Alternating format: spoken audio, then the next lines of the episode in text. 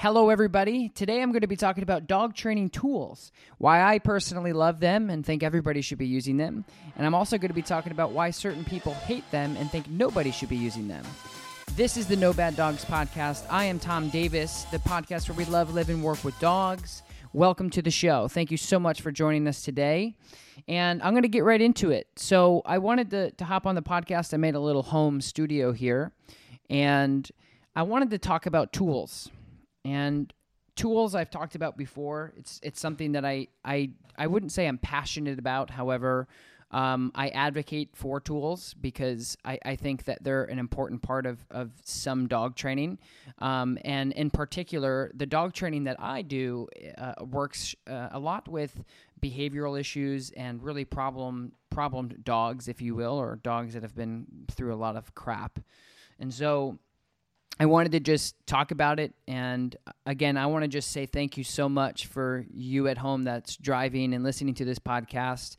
Um, I literally uh, like love that I get to do what I do, and every single time somebody downloads one of my podcasts or, or watches one of my videos, um, it means a lot to me because it encourages me to continue to do what I do. And um, at the end of the day, I love doing what I do with dogs, but I also love helping people. So thank you guys so much, first and foremost.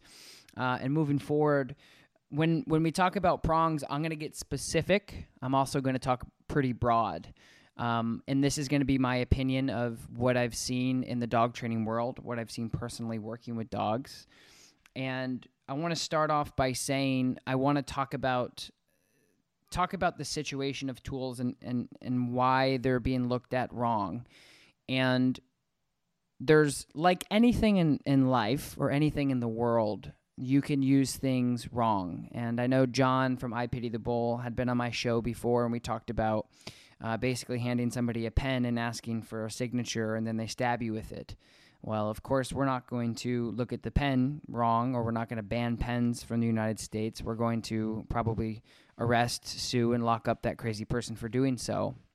So, when we talk about dogs, there is a a weird ideology that we we put on them or cast on them, um, mainly because they can't speak English like we can, which means you show up to a to a an officer shows up to a scene and um, you know one person and three other people around are saying this is exactly what happened and you know really clearly exactly what happened because you have multiple people telling you. It's really clear lines of communication. And so when we talk about dogs and people think, saying things that are injustice and dogs are being uh, mistreated um, and equipment is is bad i'm going to agree with half of that 100% and my good friend tyler muto was on here as well talking about tools and mistreatment but this is going to go a little bit more in depth. 100% people are out there misusing tools like for sure. 100% hands down no doubt. Just like people are you know being idiots with guns and things like that uh, that that are being mis misre- mis misinterpreted and or misused very clearly. Um, and and I don't even want to go down the road of guns because it's a way bigger subject. But really, the the the problem with tools and dog training is again people seeing horror stories or thinking horror stories and thinking that that that everyone who uses tools does them improperly. And I'm here to tell you right now, I train dogs Monday through Sunday 10 to 12 hours a day. I've been doing it for the last nine years every single day. I personally only want want I sorry. I only want what's best for the dog. 100%. I love dogs more than the next person. You know, I'm a dog lover, I'm a dog owner before anybody. And I think it's really important for people to understand that when people use tools, it should be for the benefit of the dog tools shouldn't be the benefit of um, maybe taking advantage of the dog because they can't take tools off. Um, tools should really only be to benefit the dog at the end of the day. And what that means is is let's talk about a a big dog. So we're talking giant schnauzers, uh, Newfoundlands, Rotties, Dobermans, German Shepherds, Saint Bernards, um, just giant breeds, even like some really big European um, English labs, like they get 100 pounds and they're 100% muscle. So I want to put into perspective and I want you guys to paint a picture here for me. And I hope that this podcast reaches as many people as possible so we can work actively together to get rid of the people who are misusing tools and understand. You don't have to agree with tools, but understand why um, people who are using tools properly should continue to use them because they play a huge role in dog training. And so I want to talk about the big dog again. So go back and think about that big, big dog that we have at home. And I want you guys to think about going on vacation and going somewhere with your family or significant other or yourself or business, but you're going away and you need somebody to watch your dog. Well, here's the thing is let's say your dog is super super excited to see people and other dogs. And you have a 150 giant breed dog or even a, a, pretty big dog with a small person. And you need to you need to ask your sister or your younger brother or your mother or the dog walker that's 90 pounds soaking wet to watch your dog. And your dog sees other people and pulls and pulls and pulls and pulls. Here's the kicker here. Can you train a dog to not pull on a leash without using tools? Yes. Okay sink that in Definitely. Now, you as a as a dog person that had trained that dog to walk nicely on a leash for you out of a lot of time and a lot of patience can do so. And I applaud you for that. Mazel tov. Moving forward, what about the dog walker, your grandma, your your anybody that comes over to walk your your giant breed that is really out of control, that you can spend a half an hour to calm down, five minutes to calm down, use specific treats to get the dog to maneuver, use a head halter to maneuver the dog. But your dog actively doesn't doesn't respond to verbal markers or verbal cues in a in an appropriate manner, which means I want to talk about psychology for one second. And I'm going to go probably down a rabbit hole here, but that's okay. That's what podcasts are about. You're probably on a long drive. So, when we talk about psychology, imagine getting scolded by somebody for doing something. You can always remember the person who yelled at you really, really bad when you were in second grade, or that one time your dad yelled at you or your mom or whatever, you always remember that scold. You never remember, you know, the really delicious banana split you had when you were two or three or four or five or five years ago. You're always going to remember those those times of when you got in trouble because it actually was impactful to you and it, it, it actually meant something to you and you learned from it, which is great. But when I train a dog to walk nicely on a leash, I want to say, let's say a verbal marker like heel or with me or however your training style is, it doesn't really matter. Um, and that dog is afraid and or knows, oops, I've made a mistake if I've done this and will back up after you say a certain marker like uh-uh, no, uh, heel with me, etc. So the consequence is what stops the dog to continue to do the bad behavior or continue to move forward or pull or lunge or bark, etc.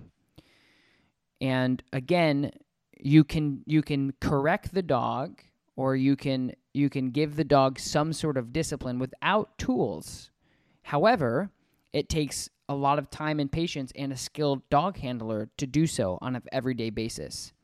So, what I like to do when we're talking about uh, bigger dogs is I like to just train them uh, I'll talk about equipment later, but I'd like to just train them with just a marker, which means if they walk past my leg and I say, ah, uh-uh, that dog has to stop. If they don't, they get leash pressure.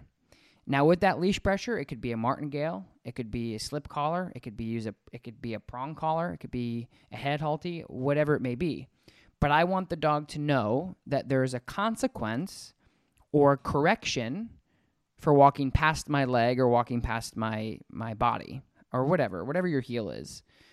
And the consequence is the leash pressure. And whatever tool is associated with the leash pressure is strictly up to you and the dog. That's not my that's not my um, focus currently. And so the dog knows that they've done something wrong. That's the moral of the story. Now, you're going to Vegas for a bachelorette or a bachelor party, and your 65 um, year old mother came over that's retired to watch the dogs, or you brought them over to their house and you needed to bring your mom wanted to bring the dogs for a walk. Now, if you ask yourself, will my dog respond to my mom when they say heel or with me or something? Because they know at one point in time they have gotten a correction or they have gotten punished for these types of behaviors like pulling and things like that.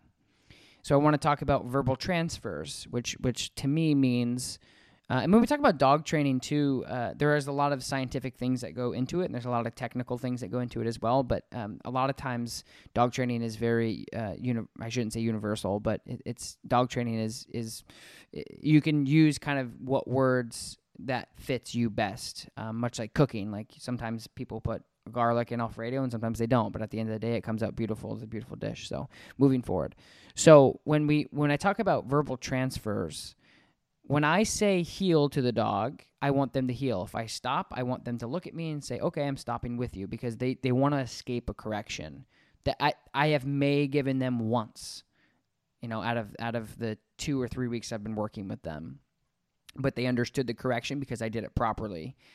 Um, so moving forward, if if my mom or my my dog walker can say that say that um, that verbal marker or that verbal cue to the dog to get them to regress out of the bad position or out of the pulling position, that's ultimately what I want. And so my my point is, sorry if that was a little in depth, but my point is is I want my dogs to understand that they have to do the things that we ask them as dog handlers, whether it's me or the, the guy next door, because of repercussion of noncompliance, which means if they don't do it, they get a correction. And corrections we'll talk about here in a little bit.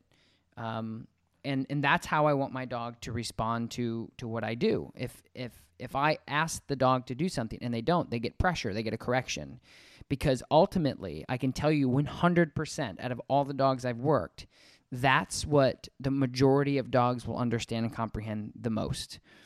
Meaning, um, when we talk about uh, discipline with kids, um, let's think about it. If your child were to do a bunch of different things um, that were really bad, like um, like not go to school ever, or kick the principal, or spit on you, or you know, throw an ice ball at somebody's face, make them bleed, and go to the. So you're going to react with a repercussion or a consequence for those actions. Why? Well, the answer is very simple because you do not want them to do that again. It's very simple. And when we talk about child psychology, very rarely do I ask the question to people and I say, if your child were to run up and spit on a stranger and throw a rock at their face, would you ignore that behavior or would you have some sort of repercussion or consequence so they don't ever want to do it again? Chances are you're going to say, I definitely don't want them to ever do that again. So now take that into consideration when you're working with dogs. And, and I think the answer is always going to be with people for the 99% of people out there who think the way that we all think is I'm not going to ignore that.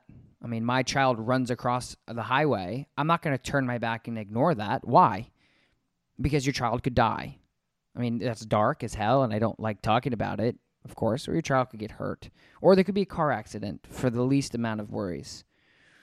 But the point is, is you know, things can really happen badly to the to the things that we love if we don't teach them and the way that the mind works and the way that psychology works, especially with me and especially the dogs that I work with on every single day basis, is I don't want to do something because I don't want to get a correction. When dogs live in the moment and they see a ball across the street or a child sees a ball across the street, they believe that they should walk across the street and get the ball.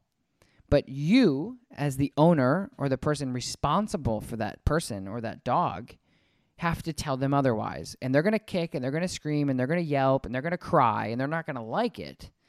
But the point is is you have a responsibility as the person in charge of that being to not make that mistake to say, "Look, ask. Ask for permission before you do that. Why? Because I don't want you to die. That's what we're talking about here. And when I work with dogs, what happens is the ideology of people and dogs get intertwined. And I had a great idea. Um, you know, uh, we were filming with uh, Tyler Muto out in Buffalo doing some cool stuff. And you know, he readily said it great to me. Uh, one one segment that we were shooting uh, some film stuff. He said, you know, because I always tell people we humanize them and, and it's BS and they shouldn't be doing it. And then he kind of said, well, I think people should be actually humanizing more because if we if we actually treated our dogs just like we treat our humans then we would have no problem correcting or understanding the psychology behind um, discipline and stuff with dogs. And that really kind of set in with me. So kudos to tyler for breaking it down that way. Because i usually you know bitch and complain about people humanizing their dogs because they they typically would treat them like babies. When really actually if they did treat them like humans then they would take it seriously when their dog wanted to run all over the road. So moving forward um, when we talk about those types of corrections, all of that makes sense to us, right? Like you listening, there's no way, I don't care what kind of trainer you are, excuse me, or how much you love dogs, there's no way you're thinking in the back of your mind that your dog should be able to do anything that they want. Or your dog should be able to to explore and make decisions and do everything that they want at all times. And if you are that type of person, that's totally fine. I appreciate that. I respect that. But for the people out there who understand what I'm talking about, even if you're purely positive reinforcement trainer, I, I welcome you to understand some of the concepts that I'm speaking about. And I respect any feedback or, or, or anything going forward here. Um, and so that's the whole psychology part about like why I think it's important to really don't underestimate the idea of a puppy or a dog that's out of control making decisions because we would never do that with our children. And we would never think about let's let's take into, into another perspective here. I want to go back to the big dog. Sorry that took me off track. I want to go back to the big dog. So we have a 100 pound massive dog. And again if you just left some commands that said, hey, here's your e-collar, here's your prong collar, it's already fit, it's already ready to go, it's already set up. If if my dog pulls or lunges, say heel, hit this button. Say heel and pull here. I would feel very comfortable or I would feel more comfortable giving somebody who isn't a professional dog handler, who hasn't trained the dog and worked with the dog over and over and over again, some tools because they don't know how to handle your dog. Even if they are a dog walker, they don't know how to do it because it's not their dog, and it may be a, a dog that deals with things that you've never seen before. On the other side, it could be a dog that's heavily aggressive. Then what? What are you going to do? You're going to you, you don't want to you can't bring your dogs to a kennel because they shut down and they don't eat and they get super stressed while you're gone, but you have to go to your buddy's bachelor bachelor party or you have to take that trip for work, what are you going to do? Just tell tell the dog walker to just walk around outside to go to the bathroom and then back in because you're afraid of using tools to your dog, or you're afraid of using certain things to help you. Um, and so that's that's moving forward. That's my thing. Is I, as a dog owner first, I knew that I can handle my dogs at at at at any part of the situation of any part of life. But when I had to go away and I wanted somebody to watch my dogs. I didn't feel comfortable having people walk, walk my 150 pound dog. Because what if he was overly friendly and went and went after another dog to say hi and we dropped the leash or we got dragged? Now I have my mom or my dog walker hurt, and then I have my dog chewed up and I have hospital bills, and hopefully my dog makes it out of the fight and things like that. So I have no problem using some sort of correction or some sort of consequence to my dog, for my dog, with my dog but more importantly, for my dog. I am correcting my dog for my dog's sake, period. It's not an ego thing. It's not I'm big and I'm bad and I'm going to tell my dog what they can and can't do.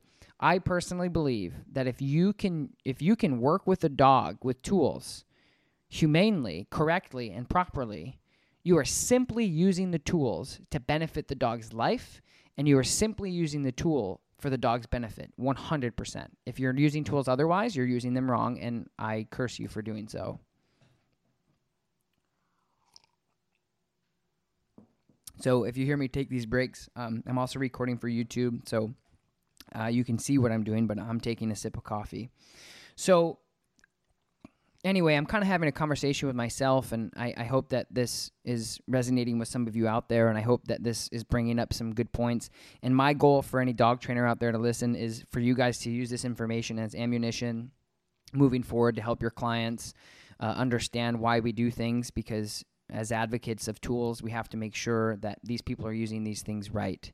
And these people are using these things uh, the right way and the proper way. And then when they go out, they're not getting shunned by society for using these spiky, shocky collars on people because that's not what we're doing. And that's my goal today with this podcast is to help other dog trainers understand this, but also help uh, dog owners understand the process. I've had, if I get one email or one direct message on social media of somebody saying that podcast you did on tools – saved my dog's life or that podcast on tools um, you know helped me you know move over the idea of wanting to not use tools on my dogs then i'd be happy. So moving forward um, so we use these tools to help our dogs because sometimes dogs are are too powerful for their handler and we have two options again during that time. Even if it's not somebody watching your dog when you're on vacation.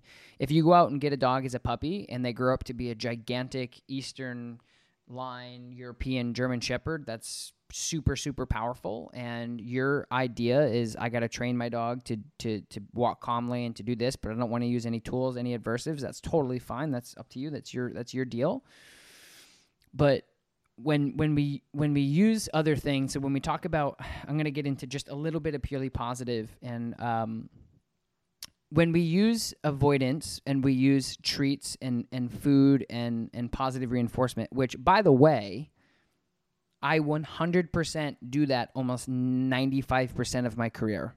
When i work with dogs it's 95% positive. I don't call myself purely positive because I'm not purely positive because I think that that's killing dogs, period. I, 95% of the time, don't use pressure or tools because I'm actually trying to manipulate the dog to do the things that I want them to do without pressure because that's what makes a good dog trainer, in my opinion. So moving forward, when we talk about purely positive, they they will not use or you won't use if it's if it's you out there. Hello, you won't use um, corrections, adversives, anything to correct the dog if they've done something wrong. So even for the, those of you out there who don't know uh, what it is, just in general, that's what a purely positive reinforcement trainer will do or a company will do. So no corrections, no punishment, no discipline, uh, nothing. It's just it's it's essentially uh, avoidance training. Um, there could be a form of punishment through um, avoidance or a form of punishment through uh, ignoring but there's no physical punishment is my is my uh, my goal i guess is what i'm trying to say. And so sometimes um, and, and and i first want to say that there are very successful um, purely positive reinforcement training but there's also a lot of dogs that can't go through those programs because they don't need that and if you think that a, a one way street is the only way to work with an ant, like forget a domesticated dog, forget a canine, an animal, you're in the wrong industry. But moving forward, I've worked with purely positive reinforcement trainers that are severely like religiously like obsessed with purely positive, but they also give me the benefit of the doubt of knowing that certain dogs need certain things like tools and things like that.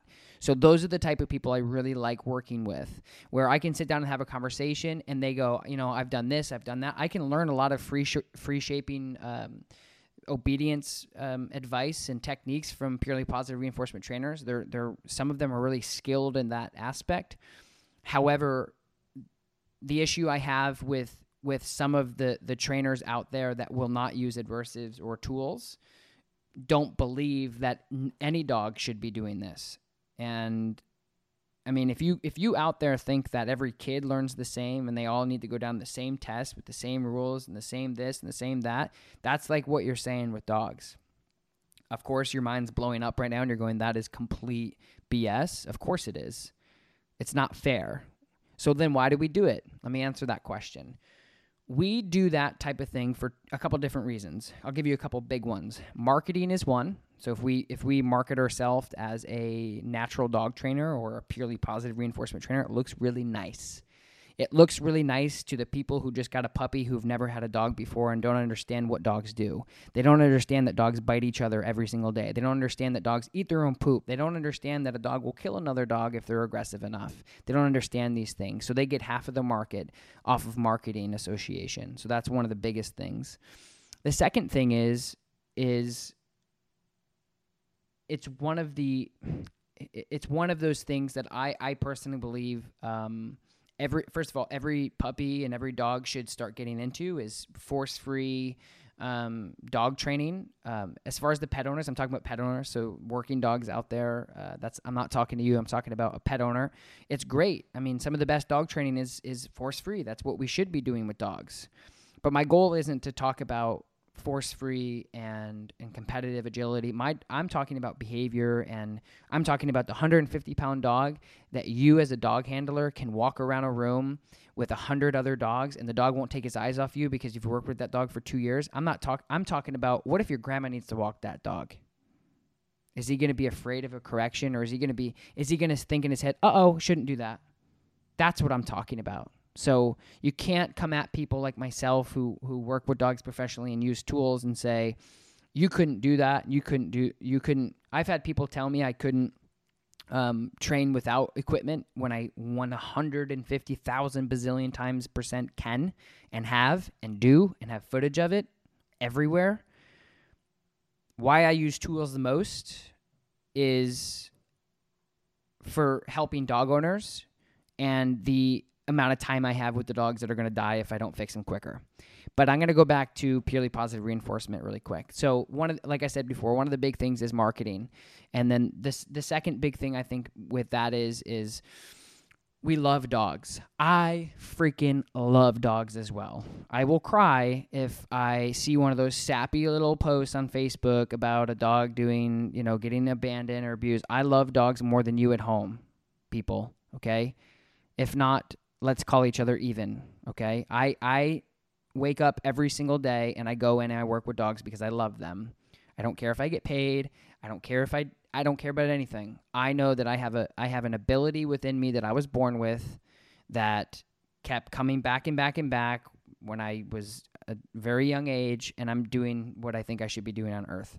And I'm telling you personally, the one of the big things about the purely positive world is when you start working with dogs, you exactly want to want to do the right thing. And so purely positive sounds really great, doesn't it? Doesn't it's the same thing with marketing. Go in your go in your refrigerator right now, go in your cupboard right now, go to the grocery store right now and look at all the shiny marketing that Pepsi puts out of a hundred percent pure cane soda. No, no artificial flavoring, no artificial sugars, but it's still sugar, right?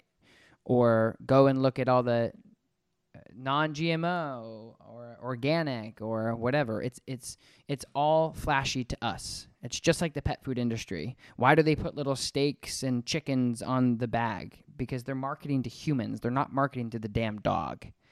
And people need to get over the fact of, I want to do purely positive because it sounds good, and I don't want to. I, let's, again, let's break this down. I don't want to do that to my dog. I don't want to correct my dog. I don't want to hurt my dog.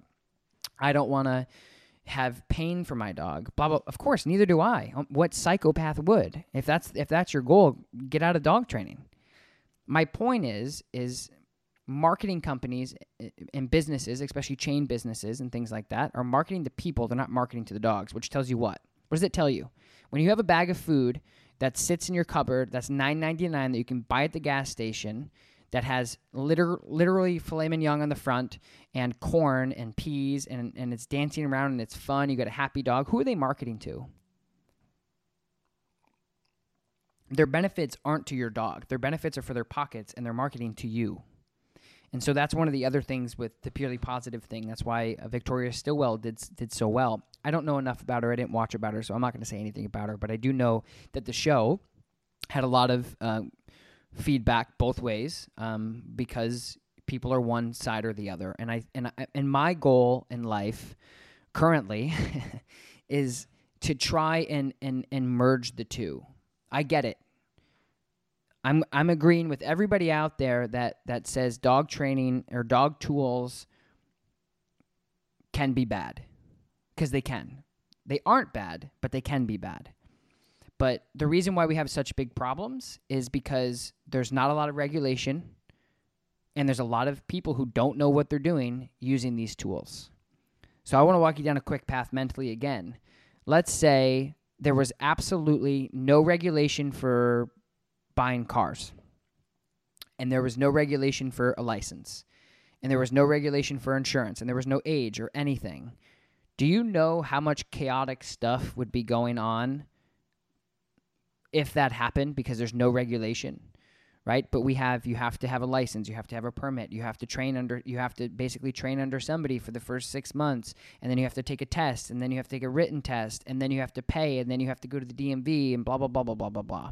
So it's a little uh, side note, but the, the the fact of the matter is is even if there is regulation, there's still people out there doing it wrong. And even if if if buying guns illegally is a federal offense, and nobody should be doing it morally, people still do it. And when we talk about dog training, there's no regulation at all. It's just you can order dog, you can order e-collars, you can order prong collars, and I'm telling you right now, people, you can do it wrong. You can buy the wrong equipment. You can correct the dog poorly. You can I'm telling you, I am agreeing with those people out there talking crap about about tools to the people who are using them wrong. What I want to do is I want to work with the people who slightly have an understanding of they train a certain way, but they don't use tools, but they understand it's necessary for certain dogs because you don't want them to die. I want to work with you. I want to I want to I want to join the forces together and fight the people who are using these tools that we use every day correctly that are using them improperly. Th- that's what I want to do. So I think if we if we work together and we we came together as as a as a community of dog owners and dog lovers and professional dog trainers. And we actively worked against the people who are using them or misusing this these tools. We would be okay. We would be in a better place i should say. But you know we don't. Why? Because it's politics and that's the human. We say you you you shadow under somebody who is completely against one thing and then you see somebody use it in social media and you, you shame them and you blast them and I'm like, okay, well, that dog's going to die. And some people will say, I don't care. I'd rather that dog die than you use that collar.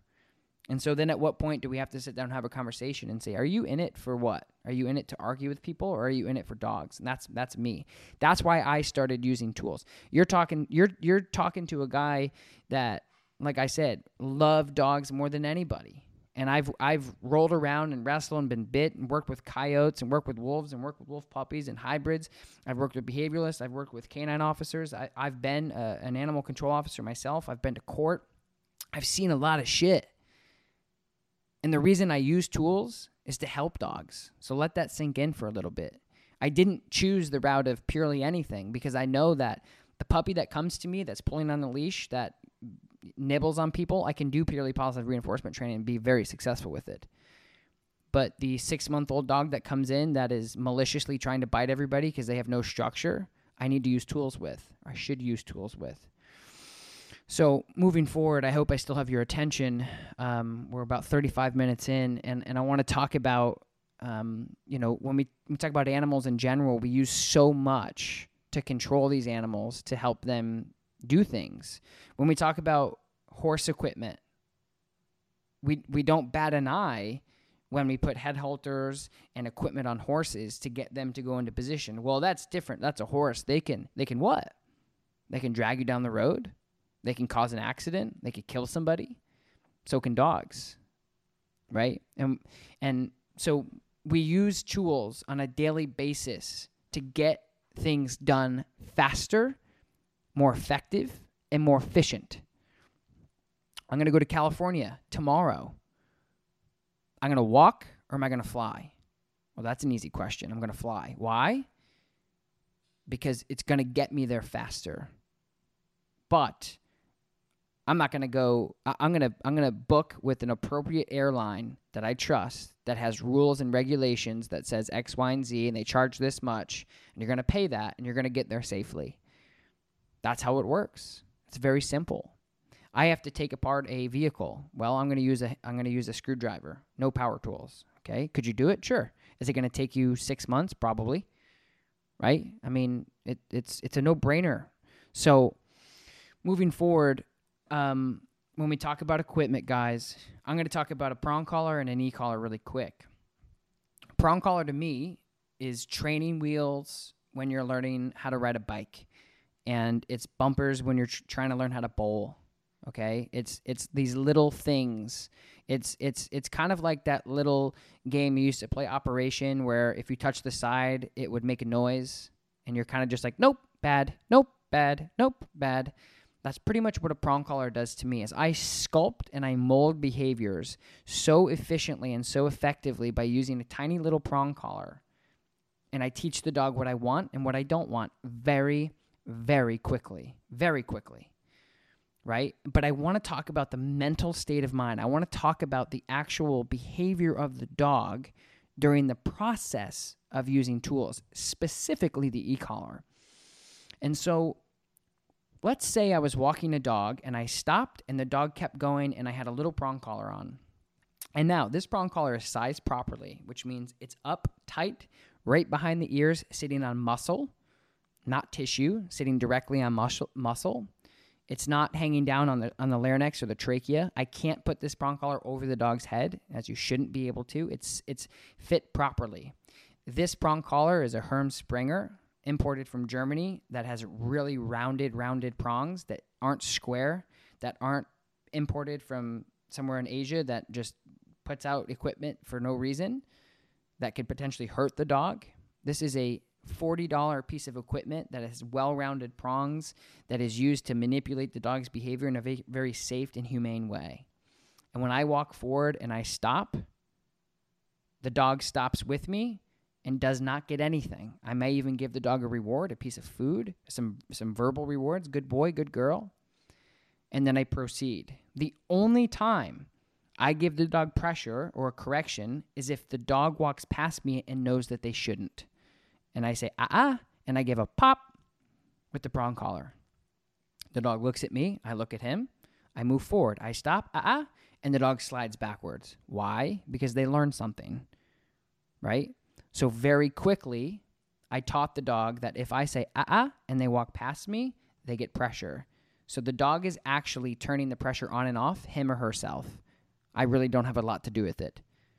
Does that make sense? I hope it does. So moving forward, I teach the dog through verbiage that if they don't comply, they get a correction or a simple pop from the collar. This collar is not going to cut. This collar is not going to dig. This collar is not going to make the dog have a seizure, this collar is a, is applying pressure all the way around the neck in one motion, and it's not sharp. It doesn't cut into the skin. It's not to it's not razors. It's simply just giving the dog pressure if they walk past me. Why? Because I know that this dog is going to be 150 pounds, and I know that I'm going to have to go on a bachelor party at some point with one of my buddies, and I want my mom, that's 65 years old, to be able to walk this dog without any issues. Because why? Because they're afraid of getting corrected. Not because they're hungry and they want food and, and, and these types of things, because that's not going to work for this particular dog. Because if that dog does not listen, my dog could die. Your choice. It's a no brainer to me. So, moving forward, I want to talk about the e collar. The e collar is something that I use on a regular basis. Is it a shock collar? Absolutely not. Could it be? If you're an idiot, right? If I get into my truck and drive to work, I could also get into my my my death bullet and drive into another car. Do I? Absolutely not. Why would I? That's crazy. And why would I? Why would I? Why would I? Why would I? Put an e-collar on a dog before they know anything about it, turn it up and correct it, I can make him squeal. Like, uh, are you a psychopath? Like, uh, people like that should not have dogs in their hands. People like that should not even be working with dogs. This isn't about that. 10 years ago, 15 years ago, that's all they had was adversive, uh, quote unquote, shock collars, And that's all they did was correct. That's all their intentions were. If they did something bad, wham, they dog. I don't use that. I never have. Why would I? I don't need to. I believe I have a skill set that, that can teach the dog behaviors through low stimulation.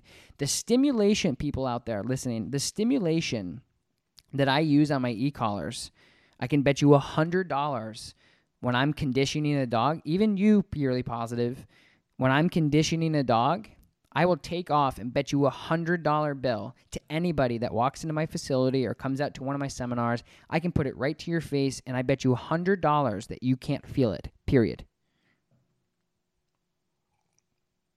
Make it two hundred, because I'm confident that the collars that are u- that I'm using for for for e collar training is not an aversive. It's not a correction. It doesn't hurt the dog. Can it? Sure. We've talked about that right? So can the pen can be a, a, a, a, stabbing device too, but it's not. It's it's intended to actually write stuff. The e-collar is actually intended to communicate to the dog off leash. We've progressed so much with technology over the last I don't know every year. Why should our dogs be stuck in the past? Why should our dogs not benefit from the technology advancements that we've had. I mean, we we don't dial. I remember my grandma had a phone where it would ring, and you have to pick it up off off the wall. You have to go and pick it up, and it was on the wall. And then if you missed the call, you don't know who it was. And to dial back, you'd have to like spin these little things and metal, like crazy stuff. And we've advanced so much. And so when you're stuck using the leash as your landline, but you're too scared or you're unwilling to advance your dog to a wireless piece of equipment, it's your loss.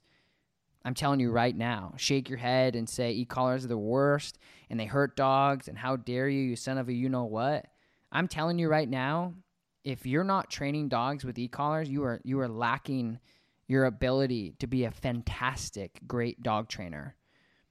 If you use them wrong, then you're a piece of crap. Period. That goes with any tool that we use.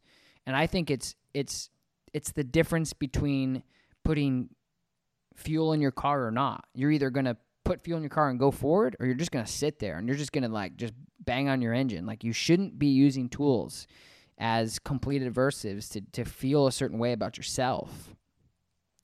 And going back to talking about the psychology behind it is is I would rather correct my dog once for a micro of a second to make sure that they didn't walk past me or to make sure when I say down stay or down that they didn't get up. I'd rather do that once or twice in their life or within a six month time period and then maybe an, again in six months. I'd rather do that little correction once. When we talk about adding pressure or consequences to dogs, it's an ideology of like why we shouldn't do that. People are like, I love my dog. I rescued them. They've been through so much. If you love your dog, train your dog, period. That's all there is to it. If you really love and cared about your dog and, and you buy them Louis Vuitton stuff and you bring them on private jets and shit, train them and correct them when they do something wrong because that's the way that they're going to, to, to actually listen to you and or respect you depending on what dog.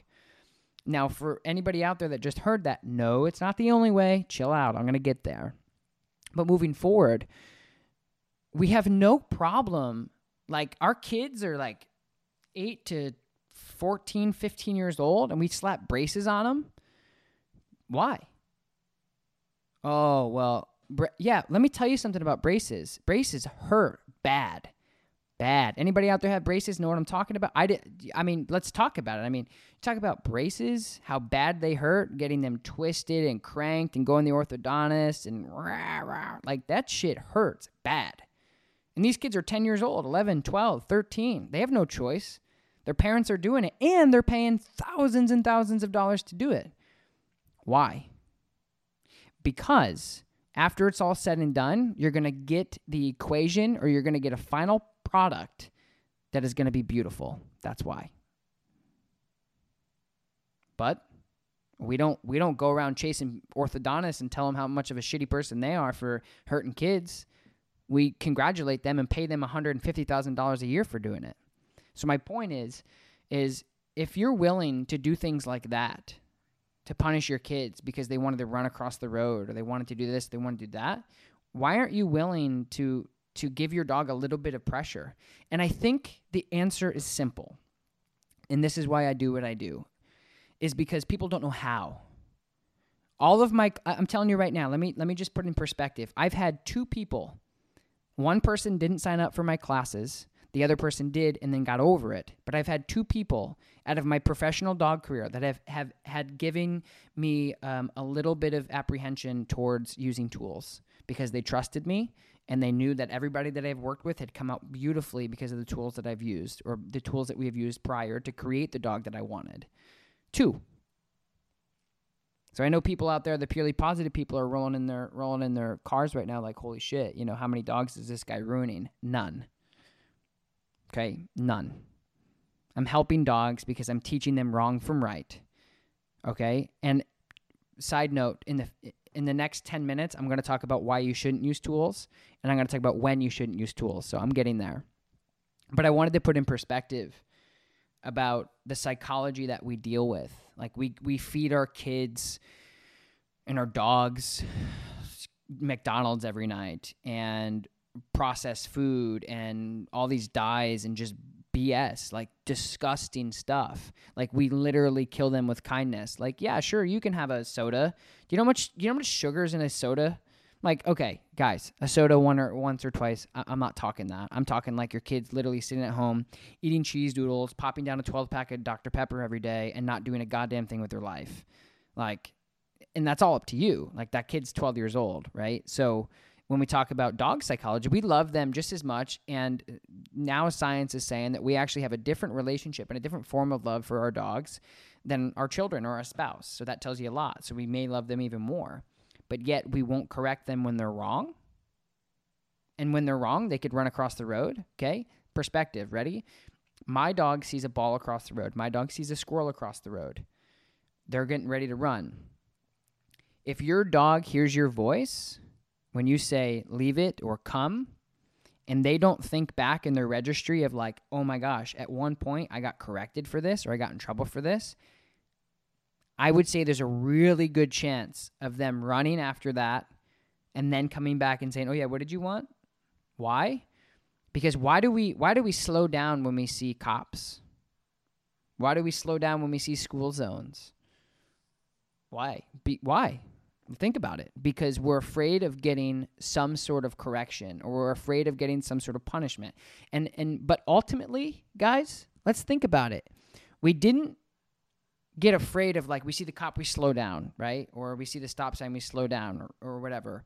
What did it actually do? What did that actually do? It actually slowed you down. Like they're enforcing the things that they want you to actually do. These streets, these the the, the cops, the officers, um, the street signs, the red lights, the stop lights, the flashing light that says you're going too fast, you're an idiot, slow down. Like that mentally goes through our brain and we slow down. Like it actually fixes us. Why? Because there's a correction if we don't. Period.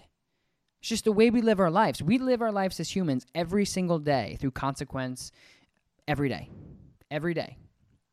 But for some reason, we don't want to do it to dogs. And so, again, why don't we? Because there's a million people out there doing it wrong, but there's 30 million people doing it right.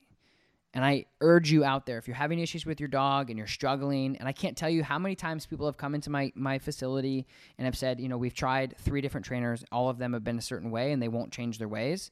The dogs are dogs are dying because of that. Shelters are at their capacity because people are uneducated about how the canine brain works, how how it actually evolved, right through things. Um, dogs correct. I'm telling you, dogs correct each other every single day. Every day. Watch a pack of dogs work with each other. If you're afraid of correcting dogs, you'll puke.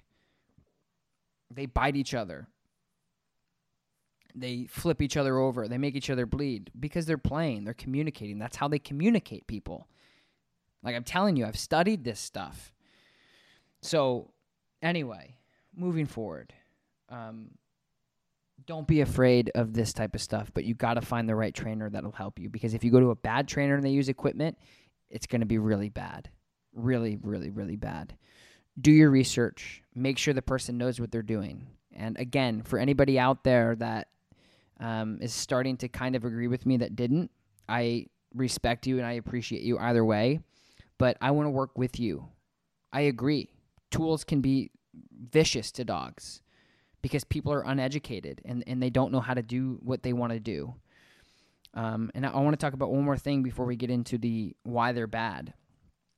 The way that I work with tools and why I work with tools predominantly is because I don't have a lot of time or I don't have enough time to get the dog to do the things that I want as fast as the owner wants me to.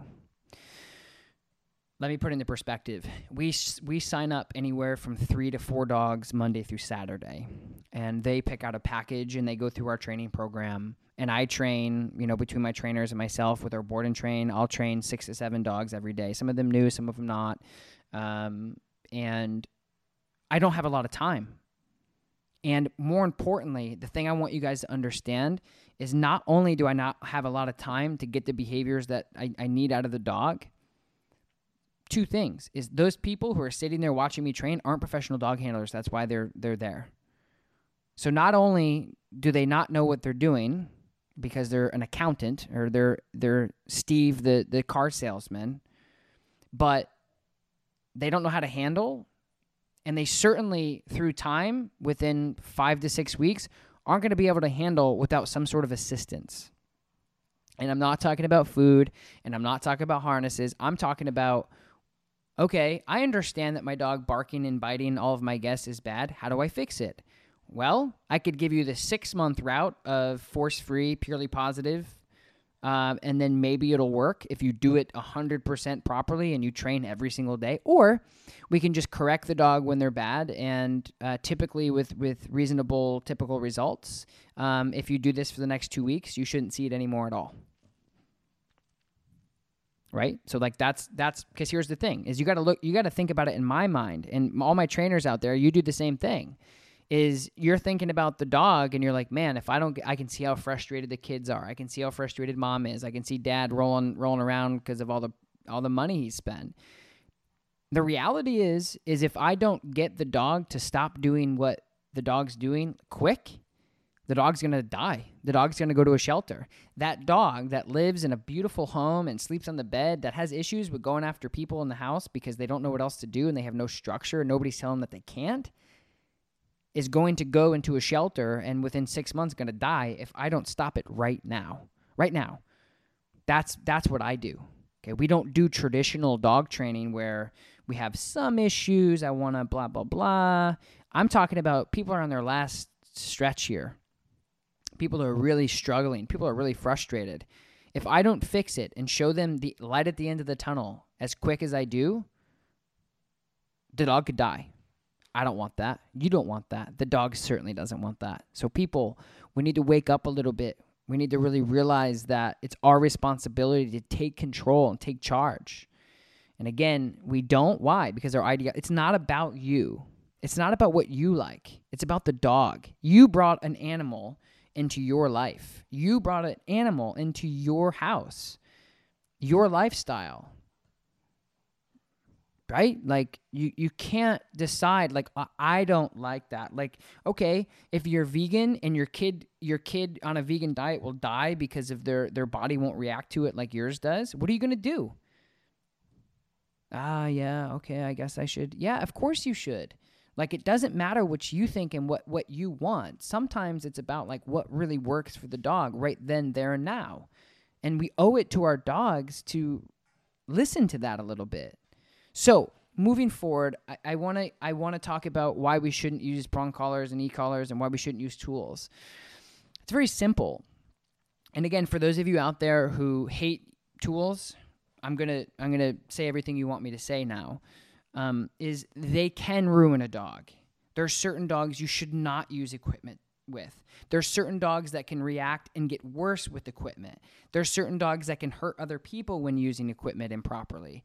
There's certain dogs that can shut down and never be the same again because of because of, of tools. There's certain dogs that can run away from home when you use certain tools improperly. Notice what I'm saying at the end of every sentence, guys.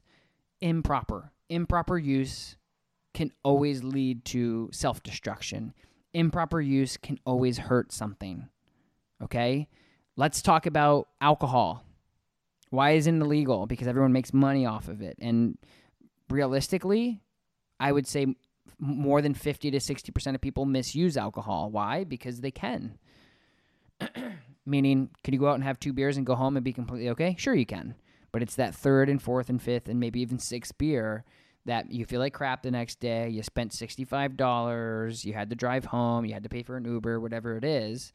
But if you misuse things, then you can expect things to not go properly, period. So, I want to talk about so if anybody you out there is like, okay, when should we not use tools? And for those of you who you know are been down this road many times, this you know you, you may learn something, you may not. But um, I'll never use a tool on a dog that is super super fearful, super afraid, unworthy of like living, so they think, and they're shutting down and they're nervous. Like that's where that's where I think the the people come in who don't use tools think that I'm doing. When I have an e collar on a dog, when I have a prong collar on the dog, out of an hour session, as an adversive, I will use the e collar maybe once, probably never as an adversive, which means I'm not going to use it as a correction. In an hour session with a prong collar, I may use it four or five times, and it's a microsecond, like boom, done. Like spray water in the air and it's done. And I taught the dog something, right? So when we have these tools on, they're just on. Why are they on? Well, because I, I want to make sure that if I need them, I'm good. And if I need them, that means the dog's not going to go after another dog. The dog's not going to bite somebody. The dog's not going to kill another dog. The dog's not going to kill a kid. The kid's not going to get bit. The, you know, the mayor's not, whatever.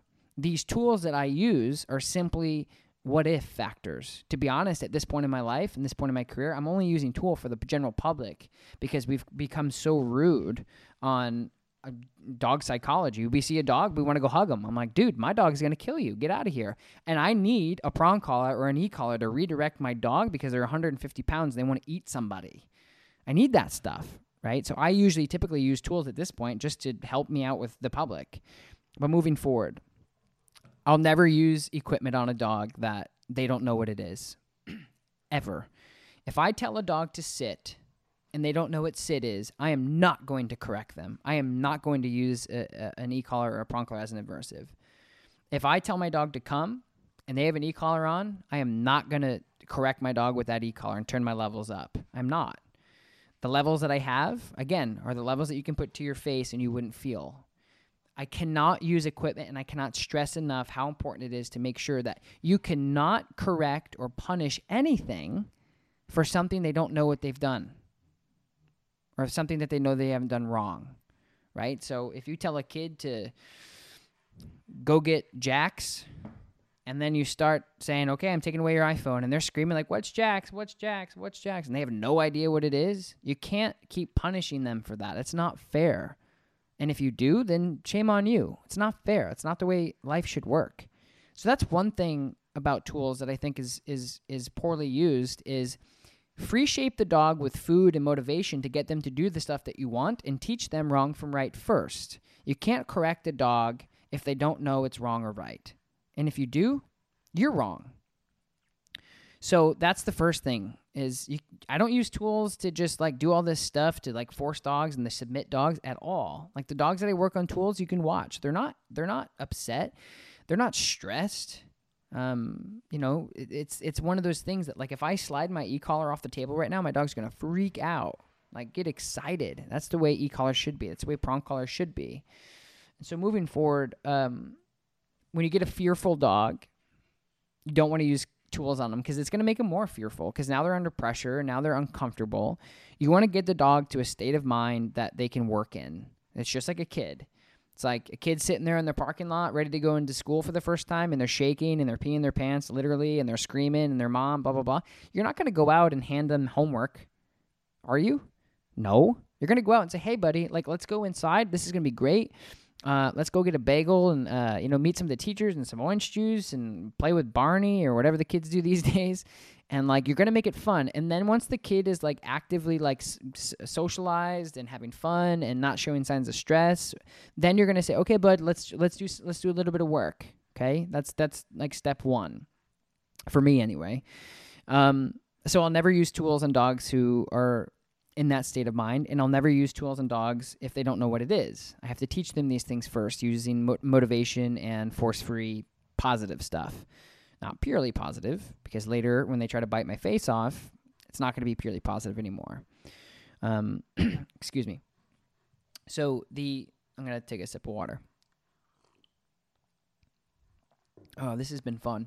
Um, so the other the other thing of why you would never so I want to talk about a, a an aggr- so I predominantly deal with behavior. I predominantly deal with aggressive dogs, or I'm doing air quotes for you guys uh, on YouTube. You can see me, but podcast you can't. I'm doing air quotes. Aggressive dogs. Um, so let's talk about a dog that is um, sometimes like neurologically challenged and they actually want to go hurt another dog. Like they see a dog and they go red zone immediately and they get so hyped up and they get so jacked up and they want to go, go, go. I'm never going to physically correct a dog with a prong collar at that moment because it makes it physical, right? So they are literally like they have an issue. They have a personal issue with that other dog or that other person that they feel like they need to go. They're scratching to get to the person or the dog. They're they're growling. They're barking. Uh, they're in red zone. Now, paint a picture. Okay, I'm a person who has used prong collars and e collars, you know, a lot.